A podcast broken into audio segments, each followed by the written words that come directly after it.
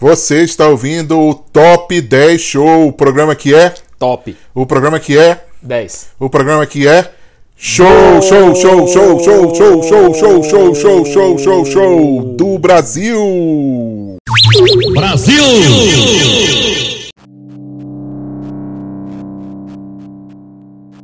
Você está ouvindo o Top 10 Show.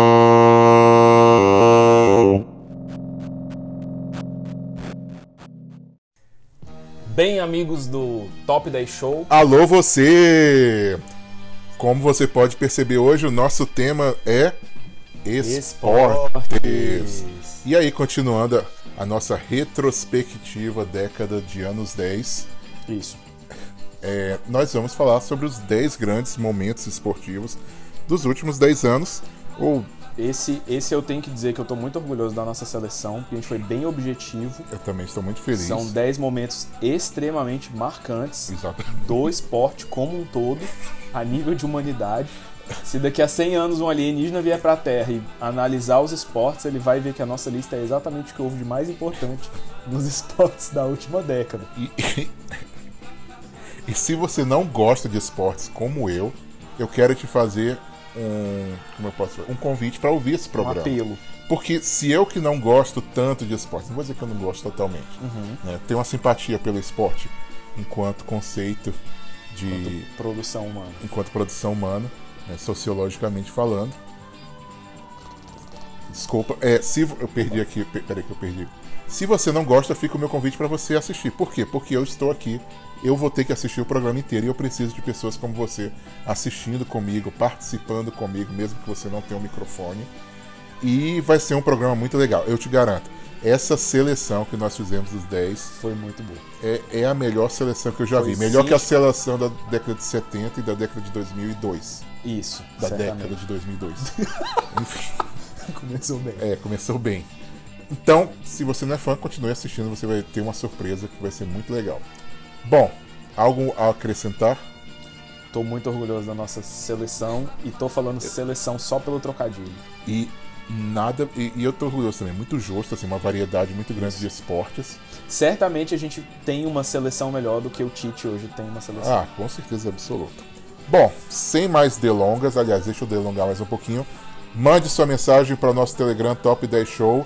Mande sua mensagem para o nosso Twitter Top 10 Show. Mande sua mensagem para o nosso, para o nosso Instagram. Esse é um tema, esportes em geral, traz o pior e o melhor das pessoas, um tema Exatamente. muito apaixonante no sentido de desperta paixões. Então, se você tiver a sua opinião apaixonada sobre a nossa seleção, não hesite em mandar pra cá. Especialmente se ficar um de fora que você queria. Eu Isso. vou adorar receber isso. Isso, gente vai ficar muito revoltado feliz. com isso. Nosso Instagram é Top 10 10 Show. E é isso. Vamos começar a nossa lista. dos top 10 ev- acontecimentos esportivos mais importantes da década de 10. E como diz os narradores, olho no lance!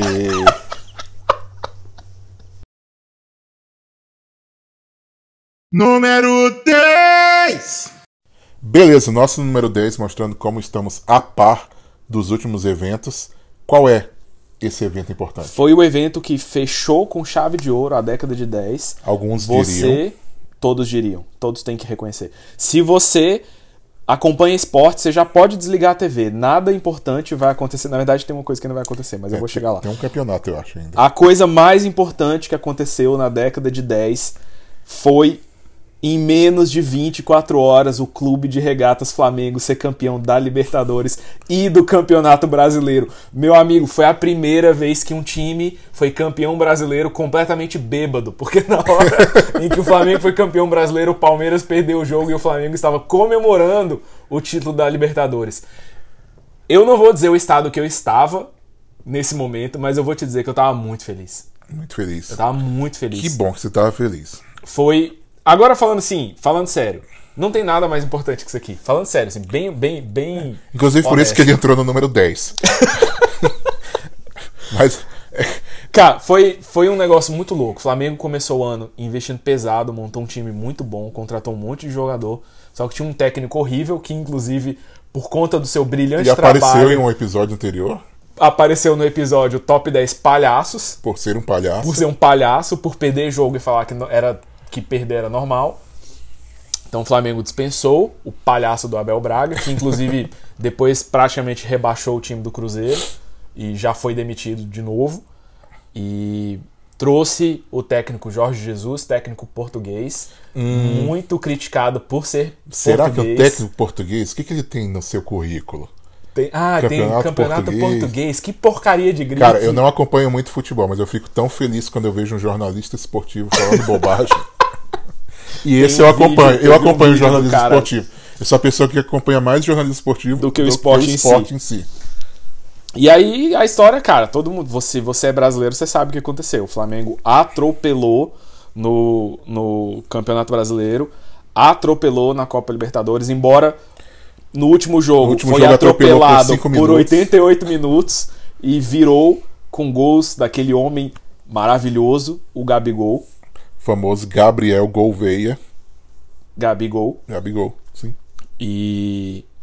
Cara, é muito louco. Assim, o Flamengo é um time de uma das maiores torcidas do, do tenho uma país. curiosidade. Tava muitos anos sem ganhar nada importante. Você é flamenguista? É porque eu não. Eu, não, Não. eu, eu achei eu bem, não, eu achei nem bem neutro, de... assim, a Não, não, eu não, eu não gosto de futebol. Tá. Eu gosto só de futebol Achei americano. bem neutro, assim, sua análise da situação. Eu tô fazendo análise, sim, só dos fatos Análise mesmo. fria. Análise calculada. Inclusive, eu tô com a planilha do Excel aberta. Uhum. Eu calculei aqui quais foram os títulos mais importantes O e nosso- deu Flamengo campeão da Libertadores e do Brasileiro em menos de 24 E horas. beleza, Gabriel, gol. O homem mais bonito do Brasil. Exatamente, certo. É, é isso. Eu não tenho mais nada a dizer, só dizer que foi muito emocionante, foi muito legal. É, agora falando mais ou menos sério, assim, pro esporte brasileiro pro é, foi um grande feito um time brasileiro ganhar a Libertadores e o Campeonato Brasileiro no mesmo ano. A última vez que isso aconteceu foi o time da cidade de Santos, capitaneado por Edson Arantes do Nascimento, o Pelé, em 1963. E o Campeonato Brasileiro da época era tipo um campeonato que você jogava cinco jogos e ganhava. E o pessoal jogava até de terno. Isso, o pessoal todo jogava de social. boina. Isso.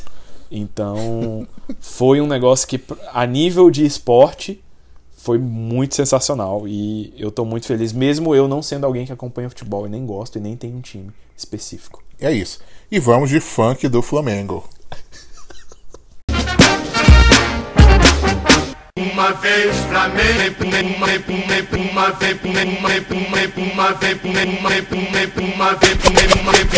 Número 9. Número 9, a gente mantém aí a temática do futebol da bola redonda. É, é importante a gente fazer essa diferenciação para os nossos ouvintes americanos. Futebol futebol para masculino. eles é outra coisa. Futebol masculino, da bola redonda. A gente está falando, em número 9, o Leicester City campeão Quem? do campeonato inglês. Leicester City. Você não conhece? Nem eu. Eu fui conhecer em 2016, que foi quando eles foram campeões. Um pouquinho de história. O campeonato inglês é o campeonato mais rico hoje da atualidade, embora não tenha necessariamente os melhores jogadores. Tem os grandes times, o atual campeão europeu, que vai perder para o Flamengo no Mundial daqui a alguns dias. É, foi o computador aqui que disse, a minha planilha. É, se Porque cuidado eu, pra você não aparecer naqueles twitters que falam de jornalista esportivo que errou. eu não sou jornalista esportivo. palpite. É verdade, você não é muito famoso. Eu sou um matemático do esporte. Ah, tá. E os meus cálculos estão dando que o único time melhor que o Liverpool hoje é o Flamengo. Enfim, é um campeonato com muito dinheiro, um campeonato onde é possível um investidor comprar um time e simplesmente jogar caminhões de dinheiro em cima do time, comprar os melhores jogadores. Isso já aconteceu algumas vezes com o time Chelsea, por exemplo, com o time Manchester Shake. Então é comum ter esses times milionários. E em meio a esses times milionários, novos ricos, e a times tradicionais da Inglaterra como Liverpool, Manchester United, Tottenham e Arsenal, em 2016, do nada, um time muito pequeno, desconhecido para a maioria das pessoas de fora da Inglaterra, simplesmente começou a ganhar um jogo atrás do outro. E foi indo, foi indo, indo, indo, e como diz o filósofo do futebol, il. Foi campeão inglês. Foi uma surpresa. Assim, não quando foi campeão, porque né, ele já era o líder por muito tempo. Sim, é. Mas o fato de um time pequeno, para você, por exemplo, para você, Josa, que ah, conhece pouco de futebol, é como se o Vasco fosse campeão brasileiro. É, já um foi time várias vezes. pequeno, assim, Quatro, de pouquíssima cinco. história. Era a primeira É, vez? bem inexpressivo, aquele time assim que todo mundo faz piada, que faz Aham. chacota. É como se o Fluminense, imagina, imagina, velho, imagina o Botafogo sendo campeão brasileiro. É disso que a gente tá falando. Ah, agora um entendi. time bem medíocre, que aquele time que a gente fala até que é um time simpático, porque não faz mal a ninguém, nunca ganhou de ninguém. É, e foi isso, foi um grande acontecimento, porque foi bem aquela história que todo mundo gosta do, do Underdog. do underdog, como eles gostam de falar aqui nos Estados Unidos, aquele time, aquela, aquele Zebra. a zebra, o que tá por baixo, de repente ganha dos favoritos, é o Karate Kid, é, o Rock, Balboa. lutador. Aham. Então, foi muito marcante. Assim, ele é, é, é muito importante pra quem Foi a acompanha primeira vez que eles futebol. foram, foram campeões, falando sério. Eu acho, eu não tenho certeza, mas eu acho que foi a primeira vez que eles foram campeões. A cidade de Leicester é pequena. Tem pelo menos cinco ruas de Leicester cujo nome foram mudados para nomes de jogadores do time e o técnico. O técnico não é um cara que é famoso por ser bom, Claudio Ranieri, ele já foi técnico de time grande e sempre foi um fracasso, ele é conhecido por ser um técnico fracassado. E de repente, cara, do nada, eles foram campeões. Com alguns jogadores muito bons, eu acho que o, o- segredo foi esse. Eles conseguiram montar um time bom. Alguns jogadores saíram de lá para times maiores. O maior exemplo que eu acho que tem é o Kanté, que é um jogador francês que event- foi campeão com a França do mundo, sendo um dos jogadores mais importantes do time. E ele veio do Leicester, hoje ele tá no time Chelsea. Então, pra quem acompanha o futebol, se você não acompanha, talvez você nem sou- soubesse que isso aconteceu. Mas foi muito É, marcante porque um time regional, de repente, foi campeão em cima de times bilionários. Eu mesmo não acompanho muito, mas eu lembro que na época muita gente assim comentando, saindo em. em, ah, em várias notícias, É, assim, né? tipo, uma foi coisa- notícia, porque era uma coisa muito Não é coisa assim inesperada. que todo mundo viu, mas que eu vi muita gente comentando. E, cara, as isso não pessoas acontece, cara. assim, Isso não porque- acontece na Inglaterra. Campeonato de pontos corridos, você tem que ser bom um ano inteiro. É, dizem que é um dos mais concorridos. É um dos Alguns campeonatos- dizem que é o mais concorrido. Eu acho que dos campeonatos europeus é o mais concorrido. Na Espanha você tem dois times, na Alemanha você tem um time, na Itália você tem um time, na Inglaterra você costuma ter seis ou sete times que estão sempre disputando os E títulos. o campeonato português não vale muita coisa pra ganhar. Como diz o jornalista como esportivo. dizem jornalistas esportivos por aí. Então é isso. Número 9, Leicester City, campeão da Premier League. Muito legal. Número 8. Na década de 2010, para nós brasileiros, um dos motivos de maior orgulho como nação foi a realização dos Jogos, Jogos Olímpicos do Rio em 2016. Foi a mesmo. cidade do Rio de Janeiro recebeu os centenários Jogos Olímpicos, esse ápice da realização esportiva humana. Sim. E seria, a gente poderia fazer vários programas sobre várias coisas que aconteceram naquele Top 10 momentos da- do Rio 2016. isso. Mas a gente escolheu o que a gente acha que é o mais representativo da Olimpíada enquanto Olimpíada no Rio de Janeiro, Exatamente. que foi a final do salto com vara, em que o favorito à medalha de ouro, o francês é, Jacques.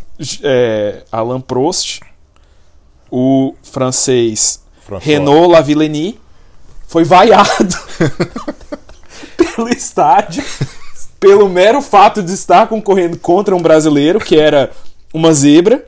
O Lavillenie, Lavillenie era o favorito, era o, o- ganhou, tinha ganhado as maiores competições daquele ano, vinha com tudo para ser o campeão. E o estádio inteiro vaiou o francês. E ele pediu respeito E as pessoas vaiaram e as pessoas ainda. continuaram vaiando ele. E eu tenho certeza, certeza que você que tá me ouvindo lembra desse acontecimento. e eu tenho certeza que você não lembra o nome do brasileiro que foi campeão. Porque você só lembra do francês sendo vaiado. Não tem nada mais brasileiro do que vaiar um atleta Competente. competente, muito competente, muito bom. Esportista, um bom esportista. Um bom esportista Não que levou um- numa boa, embora tenha ficado meio bolado ali, reclamou um pouco depois, mas assim, o cara tá ali fazendo o trabalho dele numa competição, O cara tem- sai de casa, pega o ônibus, veste aquela roupa ridícula, vai saltar pular numa, com vara, é, fazer um esporte, um que- esporte de alta periculosidade Esporte que nem tem uma ligação muito forte assim, pra ser vaiado. Se para pensar, não foi um jogador de futebol que foi vaiado. Não. Foi. Não foi nem um, vo- um, um jogador de saltista- vôlei. Foi um saltista com Um vara. cara que salta com vara. Um esporte que sempre despertou as paixões. As paixões do, brasileiro. É, só pra não deixar passar em branco, pra você poder lembrar depois, o brasileiro que acabou ganhando foi o Thiago Braz. Que mereceu. É, por quê? Pulou Não. mais alto. É. Sim, exatamente. Mas o francês tinha Faltou ganhado. altura ao francês, né? Faltou Isso. altura. embora ele tivesse ganhado todas as competições de salto com vara daquele ano até aquele ponto, e depois das Olimpíadas tenha ganhado praticamente todas as outras que teve, mas nas Olimpíadas ele foi até a nossa casa. É o que, é o que o E foi diz, vaiado. né? A torcida é a camisa 12, né? No caso, a camisa 2, porque No caso foi o tem um- 12 metro de altura. o- a segunda vara. Segunda vara. o- enfim, né? E foi a maior altura. O segundo colchão em que re- O- confortavelmente foi o, brasileiro o- repousou. Foi o, foi o segundo sarrafo, que é o nome tá daquela barra que eles têm que pular. É. A torcida brasileira literalmente aumentou o sarrafo do, do francês, francês. ou baixou o sarrafo Baixou o do sarrafo. francês. Ou desceu o sarrafo desceu o sarrafo no francês. E assim entra para essa histórica lista de 10 maiores acontecimentos da década de 10 o francês vaiado no Brasil. E que será lembrado para sempre. Aqui, pelo menos, no Brasil. como o francês que foi vaiado. Grande Excelente. abraço pro Renault. Número 7. Já que estamos na América, é, a gente quis colocar aqui em número 7 um evento muito marcante nesses últimos 10 anos pro esporte americano, que foi a final da NBA de 2016, vencida com a ajuda da arbitragem pelo time Cleveland Cavaliers, do jogador Cleveland Cavaliers, LeBron James. Aham. Um pouquinho, para você que não acompanha, vamos lá, um pouquinho de história. Eu não acompanho, não sei nem que, que se trata esses times. Então vamos lá. Eu só Em conheço 2000 Lakers e o Bulls, e Bulls. do Michael Jordan. E 76, porque é dessa cidade aqui que eu não vou mencionar o nome agora para não soltar a vinheta. Tá bom. Da cidade local. Então, a gente, em 2015, o time da Califórnia, o Golden State Warriors, eles têm esse nome porque a Califórnia é conhecida como o Golden State, em, brasi em brasileiro, em português. O Estado Dourado. Certo, Então, certo, Califórnia. Os, os guerreiros do Estado Dourado foram campeões, com tendo seu astro Steph Curry eleito o melhor jogador da temporada. E aí no ano seguinte eles eram os favoritos ao título novamente e ganharam em cima do Cleveland Cavaliers, que embora não fosse um time tão bom assim, era muito bom e tinha o que é pra muita gente o segundo melhor jogador de basquete da história, LeBron James, e pra alguns até eu já ouvi o disparate de que ele é talvez o maior jogador da história. Discordo, mas já ouvi por aí. Certo. E aí eles foram campeões em 2015, favoritos ao título 2016, jogaram melhor ainda. De 82 jogos da temporada, eles ganharam 73. Foi um recorde, nenhum time nunca tinha ganhado tanto assim. O time que mais tinha ganhado tinha ganhado 72, que foi o Chicago Bulls do Michael Jordan. Então, teoricamente, eles fizeram uma campanha melhor. E o Steph Curry, que tinha sido eleito o melhor jogador da temporada anterior em 2016, foi eleito com unanimidade. Foi a primeira vez na história do basquete americano que um jogador foi eleito com unanimidade. Nem o Michael Jordan tinha sido. Que absurdo. Então, e aí, final de 2016, a final é disputada em sete jogos, melhor de sete. Sim, melhor de Isso. Aí quem. Melhor de. É, melhor de três são três. Melhor de sete, melhor É, de sete. melhor de sete. Então quem faz quatro. Só quem ganha quatro jogos. que você vai isso. saber. Eu sou ruim de matemática. Vou botar aqui na planilha. Isso, melhor de sete. Nosso matemático. Continuando. É o, é o computador que faz os cálculos pra mim. Enfim. Você precisa ganhar quatro jogos e o Golden State tinha ganhado três. Tava 3 a 1 E todo mundo dava como certo. Aí a arbitragem deu uma tretinha aqui, uma tretinha ali. Tiraram um dos jogadores do Golden State do- de um jogo importante e tal, não sei o que. Mas enfim, o Cleveland empatou. A série ficou 3 a 3 E aí no último jogo, que foi disputado na Califórnia, o Cleveland ganhou No estado do, da Califórnia, do Golden do State. Warriors. Isso, do Warriors. E foi marcante porque o Golden State era o amplo favorito, o Steph Curry veio de uma temporada incrível, o time veio da melhor temporada regular da história do basquete, com seu melhor jogador eleito un- unanimamente como o melhor jogador da temporada.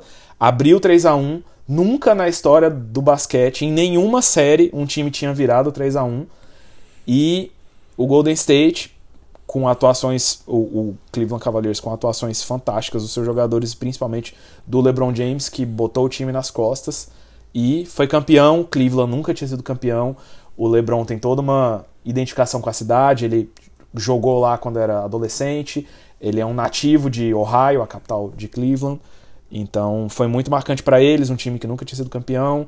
E ele foi campeão pela sua cidade. Quando ele começou a carreira dele, ele prometeu que ia trazer um título para Cleveland e trouxe. Dois anos depois, ele saiu para ganhar mais dinheiro fora, como ele já tinha feito antes. Um grande mercenário, mas foi um momento importante. Eu tem- não tenho nenhuma parcia- parcialidade nesse, nesse É, eu percebi que não. nessa disputa. Não tem nenhum time, não tem nenhum time pelo qual eu estava torcendo. Eventualmente, nos próximos dois anos, dois anos seguintes, o Golden State ganhou em cima do Cleveland Cavaliers, fechando uma série de 3 a 1 em cima deles. E é isso, foi marcante porque foi a maior virada, talvez, uma das, ma- uma das maiores viradas, a maior vi- virada do esporte. A gente vai falar daqui a pouco. Mas foi, uma da- foi a maior virada da história do basquete. E para quem gosta de basquete e de esporte e de mutretagem da arbitragem, esse foi um evento muito marcante. Beleza. Eu achei bem sem graça o LeBron James, então. É, bem sem graça mesmo, valeu. Acho, Um que, abraço acho que aí. minha análise foi boa. Foi situação. boa, foi boa. Número 6. O nosso programa é conhecido por ser um programa de desinformação. A gente recentemente fez um episódio inteiro sobre coisas que a gente não sabia nada a respeito. Exatamente. Mas, para esse ponto específico, desse episódio específico, a gente não tem só um especialista, a gente tem um participante dessa modalidade. No número 6 de 10 acontecimentos mais importantes da história do esporte da década de 10, nós colocamos o advento do e-sports, eSports. os Pera- esportes eletrônicos. Peraí. Então quer dizer que eu sou o esportista aqui? É. Eu sou o participante, então eu sou um esportista. Isso, você é o esportista. Ô, ouvinte, então eu te enganei dizendo que eu não gosto de esportes, porque eu gosto de esportes. Você só não sabia que era o esporte. É. Pois é, a década de 2010 foi marcada por uma coisa que a gente fazia piada até alguns anos atrás, Sim. que era videogame e esporte. E com o tempo A virou gente já esporte. perguntava isso ironicamente, É. já era uma piada. E aí a gente teve uma isso. resposta até o final da década que assim, eles são Sim. considerados esportes. Não um esporte. Como é que o pessoal fala? Analógico, mas um um esporte, esporte digital. digital, né? Porque É. envolve habilidade, porque tem gente que é melhor do que o outro, porque Aham. tem, tem, campeonatos, competição, tem competições, tem, tem premiação. premiação. E eu vou ser sincero, apesar de eu ser um e-atleta, eu não acompanho muita coisa disso. Né? A única coisa que eu. O único esporte que eu pratico A única modalidade a desse única esporte. modalidade que eu pratico é o Overwatch, em que eu Como estou... que é a sua rotina de treinos? A minha rotina de treinos é depois que eu coloco a Malu pra dormir, eu tento achar uma brecha entre a hora que ela vai dormir e a hora que eu tenho que cuidar das louças. Uhum. Isso vai dar exatamente mais ou menos 45 minutos, uma hora. E aí eu vou jogar o competitivo do Overwatch Aham. pra ver se eu consigo sair finalmente da liga da, da, da categoria prata. Entendi. Que é Qual, que qual é a o segunda seu, pior. Qual, qual o seu, assim, seu... Todo jogador, quando começa, ele tem um ídolo. Tem alguém que ele se espelha. O Michael Jordan no basquete, o Tom Brady no futebol, o, o Gabigol no futebol com a bola redonda. Quem é, assim, como você diria que é o seu ídolo do esporte? Esportes. Aquele Ah. jogador que você se espelha. Eu quero ser, quando eu crescer, quando eu for adulto. Bom, tem muitos. Que nem o... o JJ Onak. É, ele é um jogador muito bom de, de Overwatch. É, e ele é considerado o melhor jogador que, que existe, assim, o melhor healer que existe. Né? Ele joga normalmente com o Zenyatta, que é um cara que cura, mas ao mesmo tempo é muito bom pra atacar se você tem uma. Não se você tem uma mira boa, né? Mas se o cara tá na sua, no seu caminho. Aham. Então ele é um cara que me inspira muito, né, na sua, como o próprio cara que superou todas Uhum. as dificuldades para se tornar um esportista. É, você se considera assim um, um jogador mais mais de talento, de ginga, assim, de- do do drible, tipo Messi, ou um cara mais técnico, mais assim, mais arrojado, tipo Cristiano Ronaldo? Olha, o jogador que normalmente, o personagem que normalmente eu, eu estou jogando atualmente é um personagem brasileiro. Olha aí, Então eu diria que mais ginga. Mais ginga, agora. né? Primeiro porque ele é muito rápido e, as- e eu, eu já tenho 50 anos de idade. Uhum. Então eu não consigo acompanhar a velocidade dele muitas vezes, então só saio apertando o botão igual uma criança Uhum. de 7 anos. E então, o que, que é isso? Videogame é arte. Né? É o, O talento moleque. brasileiro em ação, não o joga aquela aquele o a- e atleta europeu que é frio, que é mais calculista, né? São mais altos, sobem na, na grande área. Não, o nosso caso Só aqui é, só, ginga, é, é, só chutão e, é, e bola. é o, é, o, é o Overwatch bonito, né? O que Entendi. eu gosto de praticar. Entendi. Então. Mas assim, eu jogo com outros personagens mais, mais técnicos, né? Uhum. Como a Diva é, e a, a Moira, né? Uhum. Que são personagens que às vezes exigem um pouco mais do- da frieza, né? Que a gente Certo. conhece em outras escolas de, Overwatch. de Overwatch. Certo. Enfim, É, bom, pra terminar então, é, qual o recado que você deixa assim pro, pro, pro e jogador amador que quer se tornar um profissional, que tá buscando seu espaço, é, é, que sonha, almeja em um dia como você jogar profissionalmente o esporte digital? O que, que você tem a dizer assim pra gente encerrar É, esse o mais tópico? importante é o treino. Né? Você Aham. tem que ter uma rotina de treino todos os dias. Uhum. É, motivação, né? perseverança naquilo que você está fazendo, né? foco no alvo. Qual é o seu alvo? O seu alvo é ser é entrar na seleção da sua cidade. O seu alvo é participar da Overwatch League. O seu alvo é participar da Copa do Mundo. Porque há diferenças em Entendi, todas essas, essas ligas. O seu alvo é apenas se divertir. Também há essa possibilidade de jogar videogame apenas para se divertir. É uma opção que alguns jogadores têm. Entendi. né? O seu alvo é a liga, é, é simplesmente ficar no competitivo e virar um Grand, Grandmaster. né? Com base nesse Em alvo, português, grão-mestre. é, com base nesse alvo você vai treinar, né? E, e escolhe jogar o, o, o Personagem. personagem que mais te que mais tem a ver com você. No meu caso, é um brasileiro, porque não apenas brasileiro, é um brasileiro carioca. Entendi. E não tem ninguém mais carioca do que eu. É isso. É isso. Bom, fica aqui nossa entrevista com. Foi um prazer Obrigado. te receber. Eh, Você, enquanto jogador de esporte, Josa, foi um prazer ter aqui com você. Boa sorte aí nos campeonatos, nas Muito obrigado. competições.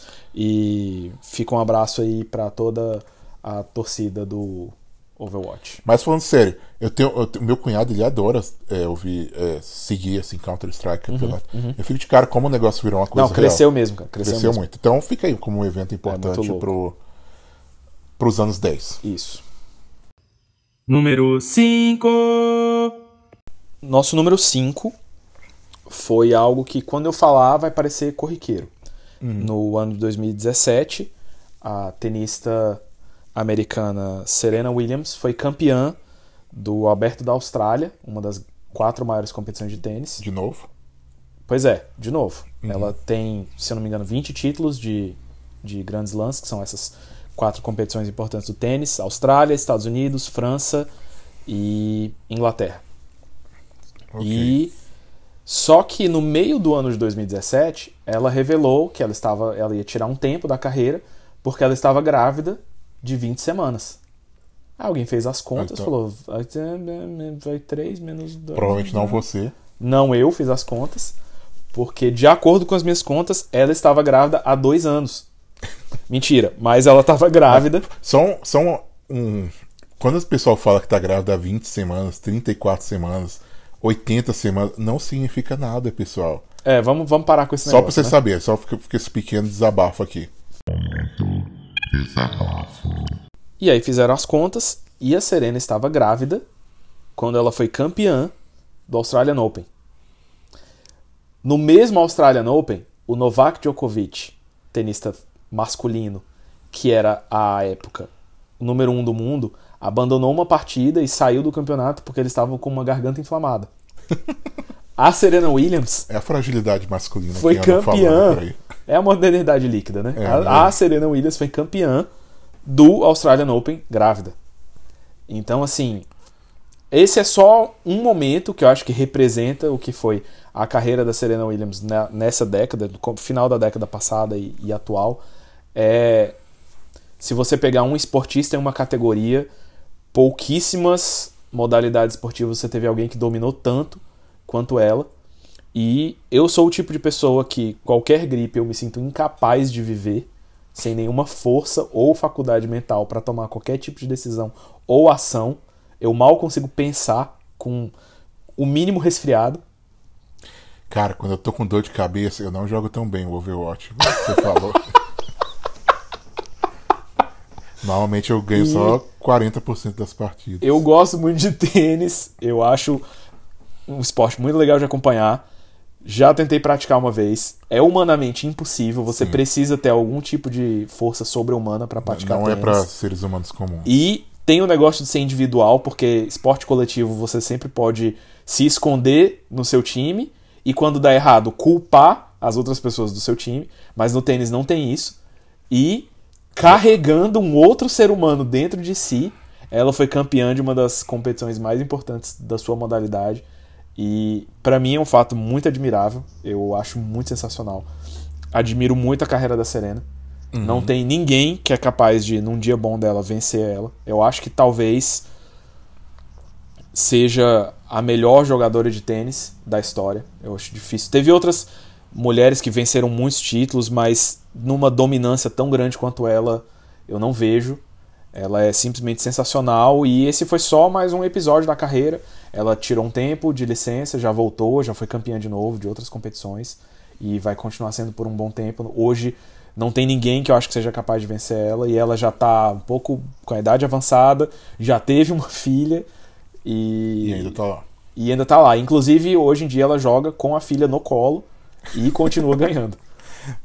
Mentira, mas assim, é- eu achei sensacional. Eu, eu- a gente botou até numa posição assim que eu acho alta porque realmente foi algo que pra mim foi muito marcante.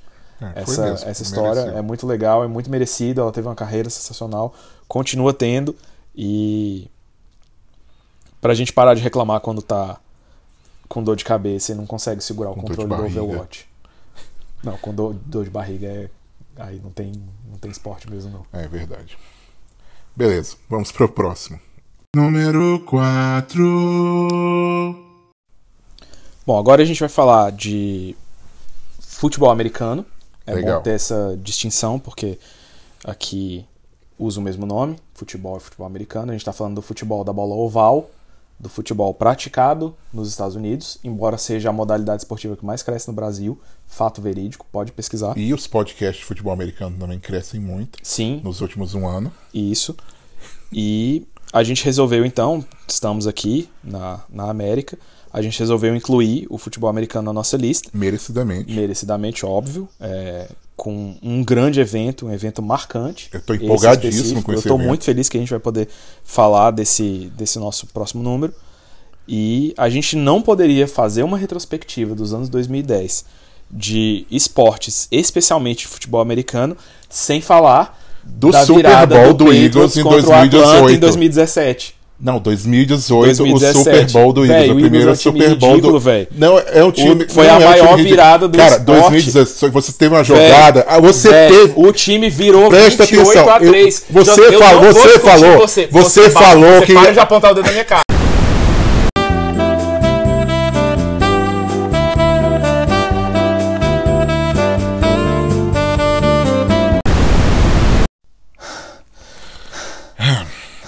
Bom. Bom, a gente gente teve um problema técnico. teve um problema técnico aqui no, no gravador, mas a gente considera um, um empate técnico. Vamos dizer assim. Vamos concordar em discordar nos Por- números por enquanto. 3 e 4. Sim. é, acontecimentos recentes na história do futebol americano. Em 2017 tivemos a maior virada da história de um Super Bowl, primeiro Super Bowl decidido na prorrogação, em que o time do New England Patriots perdia até o finalzinho do jogo de 28 a 3. Para você que não acompanha o esporte e acha esse número bizarro, é como se um time ti- de futebol tivesse perdendo tipo de 7 a 1 e virasse o jogo aos 15 do segundo tempo. E o time foi campeão. No ano seguinte, esse mesmo New England Patriots não jogou tão bem assim e por demérito, não por mérito do Por adversário. mérito do adversário, é, a gente teve o primeiro Super Bowl vencido pelo Philadelphia Eagles, o time aqui da casa. Né, em que o que é tão especial? Já teve outros times que ganharam o Super Bowl pela primeira vez, inclusive na década de 10. Mas a história bonita de superação do underdog, de você ter um quarterback reserva jogando contra aquele que é discutivelmente o melhor quarterback de todos os tempos Certamente o melhor quarterback que você pra- achava que praticamente a vitória ia estar para o Patriots e o time do Eagles é, corajosamente conseguiu vencer o jogo. Porque o ali. Patriots entregou o jogo. É, segundo a Gi- foi isso que a Gisele Bint disse para os filhos dela e é isso que alguns torcedores do Patriots preferem acreditar. Bom, vamos deixar aí esses entre o número 4 e 3. 4 do Eagles, 3 o do Patriots, obviamente, que é mais e importante. que reine a paz no futebol. E a gente, a gente discute depois. É, lá depois fora, do depois do podcast, programa, a gente, a gente- acerta essa questão Sim, aqui. certo. Número 2. O nosso número 2 dessa década de 10, pra mim, muito próximo do número 1, um, mas acho que em termos de importância para o esporte como um todo, é talvez o evento mais importante dessa década, que foi a Copa da França de futebol. Copa da França, mas É. isso, isso não foi em 98, eu acho? Err, véi, tu tá pensando na Copa masculina. Eu Ah, estou falando na ah, Copa do Mundo feminina não de futebol feminino na Você não- França, Ah, sim. realizada ainda neste ano, no ano de 2019, caso você esteja ouvindo esse programa no ano de 2019. Se foi em 2020, foi no ano passado pra você. Certo. Enfim, foi foi muito legal ver o crescimento do esporte, do futebol feminino, tanto em termos de popularidade. Foi a primeira vez que eu vi, assim, pelo menos lá no Brasil, eu ainda estava lá na época, muita gente discutindo o assunto em noticiário, em conversas no trabalho. É, Era um assunto recorrente entre as pessoas, não era uma coisa de nicho, como vinha, como era nos Como últimos era. anos. E o crescimento da modalidade em termos técnicos mesmo. A gente viu, é, foi um- uma Copa de, de, de futebol muito bom, muito bem jogado. Eu, nessa época, tive a oportunidade de estar trabalhando em casa, sem aspas, sem risadinha. Eu estava trabalhando, mas estava em casa. Sempre é um bom momento para estar trabalhando em casa durante Copas do Mundo. Isso. Tive esse privilégio de ter essa oportunidade de estar trabalhando em casa, então pude acompanhar a grande maioria dos jogos. E, obviamente, como mesmo na Copa do Mundo masculina, é normal ter aquelas seleções muito ruins, de gente que joga muito mal, alguns jogos muito feios, de baixíssima qualidade, isso é normal em Copa do Mundo, mas alguns times muito bons. Eu, em especial, estava torcendo muito para a França, que era anfitriã, cresceu muito nos últimos anos. Algumas jogadoras muito boas, jogos muito legais de acompanhar, jogos muito emocionantes, mas ainda é muito difícil ganhar da seleção dos Estados, Estados Unidos. Unidos. É um país onde o futebol feminino tem uma tradição muito grande. É, eu tava aqui na época e, tipo, nem precisa falar como que é, né? Uhum. As pessoas realmente. Estavam acompanhando. Como a gente fala no Brasil, em clima de Copa do Mundo. Aham. É, a Josi, a minha esposa, tinha uma colega que pediu folga do trabalho para assistir os jogos da seleção, dos seleção. Estados Unidos. né? Então, foi legal ver, tipo assim, talvez pela. Não pela primeira vez, né? É, eu não estava aqui durante a Copa de 2000, eu estava no Brasil na- durante a Copa de 2018. Mas ver pela primeira vez tanto o pessoal que eu conheço no Brasil como o pessoal que eu conheço nos Estados Unidos falando do mesmo evento esportivo de futebol. Aham, aham. É, e torcendo pelas suas respectivas seleções, e falando do Brasil, falando dos Estados Unidos e, e etc. Né, foi bem, foi uma experiência bem diferente e, e- e eu fico feliz que realmente foi um momento marcante da década. É, foi muito legal. Não, o- o- e assim, mesmo no Brasil, o pessoal, embora obviamente estivesse torcendo muito para a seleção brasileira, apesar de ter um técnico horroroso, que com certeza foi o que prejudicou o time, é, as pessoas estavam, conheciam as jogadoras das outras seleções e, e- e acompanharam, as pessoas viram o jogo entre Estados Unidos e França, que foi disparado o melhor jogo da, da, da Copa. E era as- eram as duas melhores seleções, na minha opinião, e as pessoas estavam vendo, mesmo sem a participação do Brasil, algo que, mesmo no futebol masculino, começou a acontecer tem pouco tempo. Porque antigamente, assim, a Copa do Mundo era o Brasil. Aí o Brasil perdia, todo mundo parava de assistir. Sim. Aí depois, ah, não, tem os jogadores dos times europeus, o pessoal tá acompanhando. E isso aconteceu na Copa Feminina. O pessoal tava acompanhando os jogos, mesmo quando não tinha o Brasil. Então, eu achei muito legal. Eu gosto de esportes, então é um esporte a mais para acompanhar. Não sou, assim, um grande conhecedor, não conheço muito Tem o a meu... galera que gosta de ironizar o futebol feminino, a Copa Feminina, mas você tem que ser muito burro para não gostar de ter mais uma Copa do Mundo. Exatamente, exatamente. É, fica aqui o reconhecimento do trabalho do meu irmão, Gabriel, que no, na época ele gosta muito do futebol feminino, então na época tava sempre botando informação legal no Twitter e tal. Aprendi muito com ele esses dias nessa, nessa Copa. Ele conhece bastante coisa, acompanha alguns times e tal. E achei foi importante assim, foi um marco legal pro esporte como um todo. Esse crescimento do evento do Copa do Mundo feminina e ver times na Europa crescendo, agora em algumas ligas, como na Espanha, por exemplo, o time masculino ele é obrigado a também ter um time feminino para meio uma forma de, de estimular o esporte. Então Mas aí é o Estado já se metendo. no- Isso fica pro nosso fica próximo podcast. para aquele podcast das reformas políticas. Isso. E é isso. Fiquei, foi, foi muito legal ter ficado acompanhando, ter visto jogos, vi jogos muito legais, jogadores de muita qualidade técnica. E parabéns aos Estados Unidos, campeões indiscutíveis, uma seleção avassaladora que ganharia certamente de muito time masculino, eu acho. E Especialmente do próximo que a gente vai falar. número certamente do próximo que a gente vai falar. E fica aí um abraço para todo mundo que curtiu, porque eu curti bastante. Legal. Vamos para o nosso grande campeão desse top 10, por assim dizer.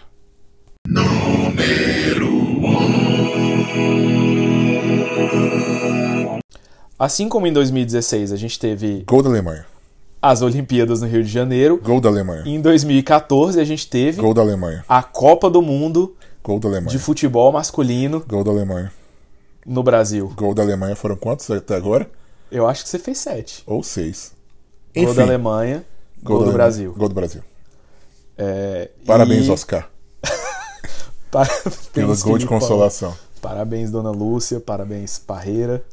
Parabéns. É, é, é muito difícil Com a muita gente, dor como- no coração. É, como brasileiro, mas é impossível não reconhecer o peso e, de certa forma, a relevância negativa que a derrota do Brasil, da seleção do Brasil para a seleção da Alemanha na semifinal de 2014, por 7 a A 1 em casa, é, é o maior evento em termos de relevância para o brasileiro. Sim, Nessa década, década. de 2010.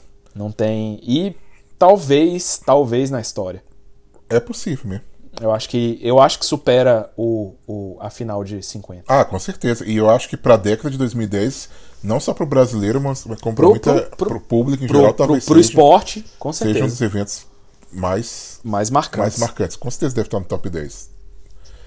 E Real. Top 10 real de momentos mais marcantes da vida dessa ge- geração. Da, da humanidade. É. Enfim, bom, eu acho que merece o primeiro lugar. Né? É meio irônico que a gente tenha como número 2 o crescimento do futebol feminino e no número 1 um a gente tenha o decaimento do futebol masculino brasileiro, Sim. né, pelo menos. E aí, o que você tem pra falar, fora além de traumas? É aquela dores? coisa, tipo, onde você tava, né? A gente tava junto esse dia? Tava, Tava, tava? a gente tá assistindo a casa do nosso amigo lá no. Amigo Flávio. Isso. E eu lembro que, sem querer fazer piada com o Flamengo, é, nem nada, não é. Não tô querendo. Eu Aham. lembro de ver um urubu pairando no dia do jogo. e eu tirei uma foto. e postei no Instagram. Isso não é mentira. Um Se você olhar o meu Instagram, hoje, você vai ver isso. Eu botei, é, tipo, não sei se eu botei mau agouro, mas botei é, mau sinal pro jogo de hoje, uma coisa Aham, assim. Né? Fazendo um pouco de piada. Mas eu nunca imaginava que ia ser. Que ia ser se- de tão mau gosto é a que ia ser assim, ia ser uma realmente- coisa tão ruim. É, a gente ia ver a carcaça do Brasil sendo devorada ao vivo em pleno Mineirão. Cara? A- depois de já termos perdido Neymar alguns dias atrás, né? assassinado, falecido assassinado durante o jogo, prematuramente A gente em rede o- nacional, e o restante do time sendo ser assassinado assassinado. e envergonhado, e envergonhado a nação. Aí, pô, É, é- é- tem algumas coisas assim. Eu não vou dizer que a culpa foi minha, mas pode ter sido.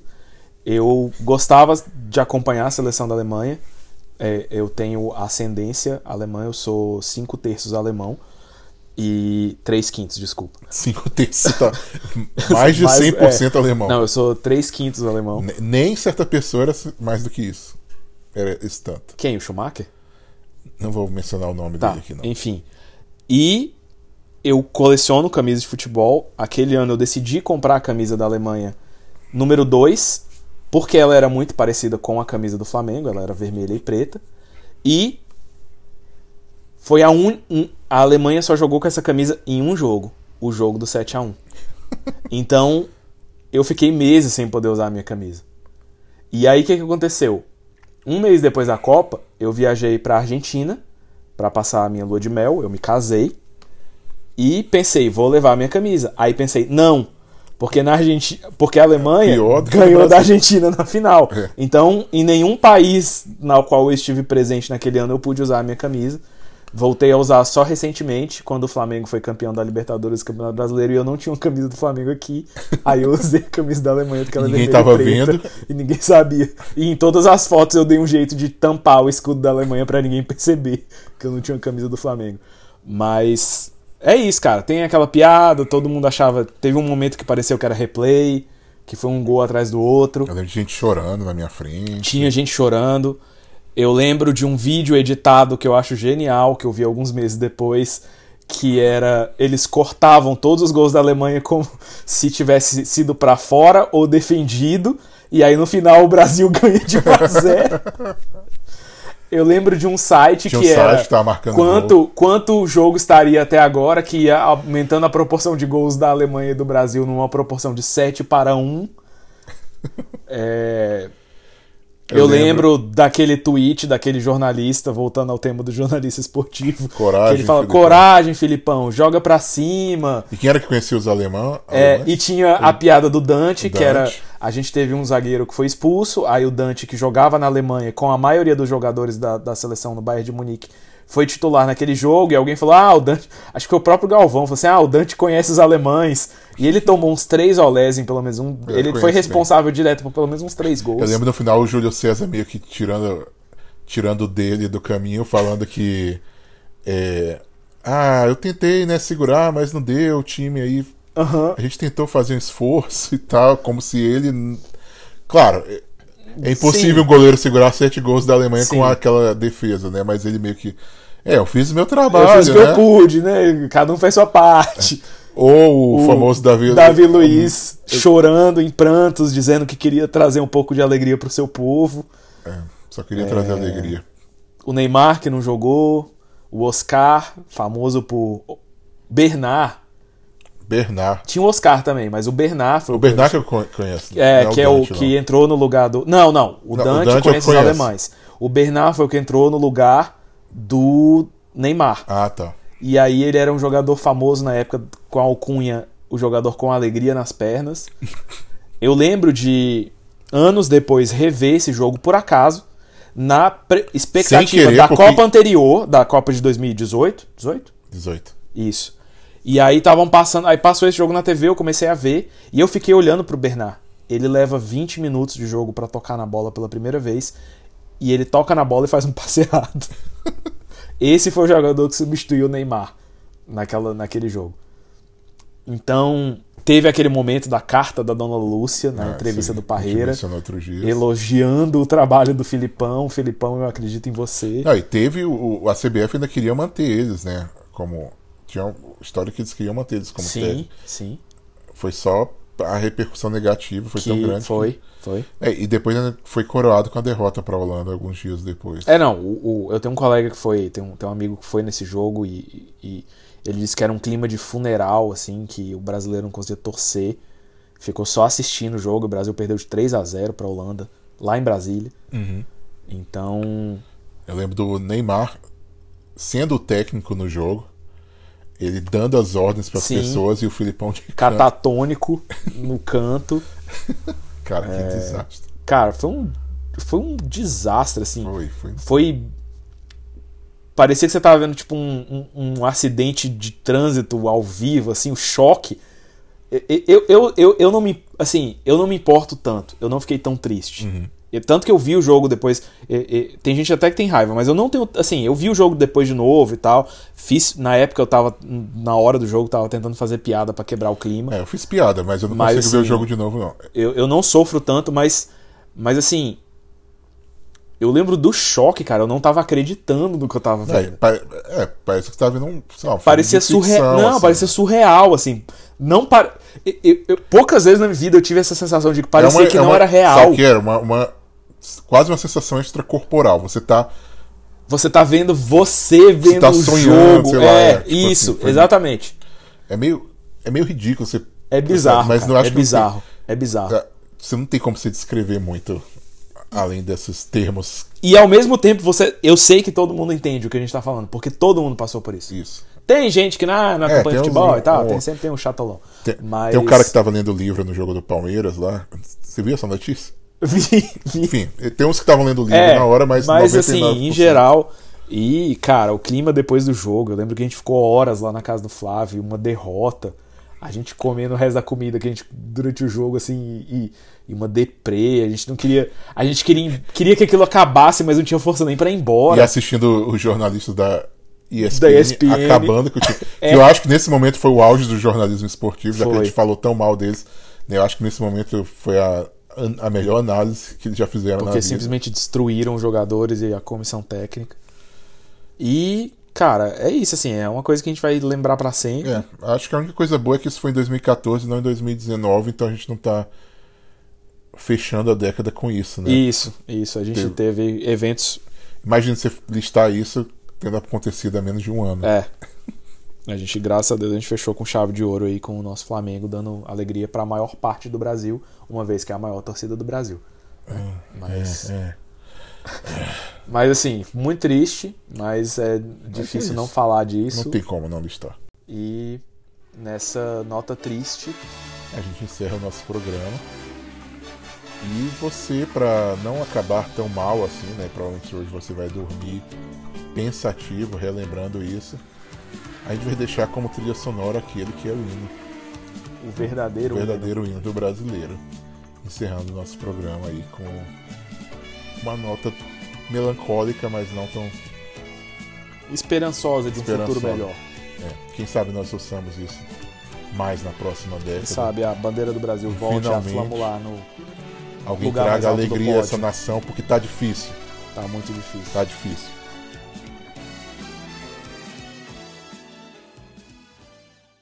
Muito obrigado por ouvir o Top 10 Show.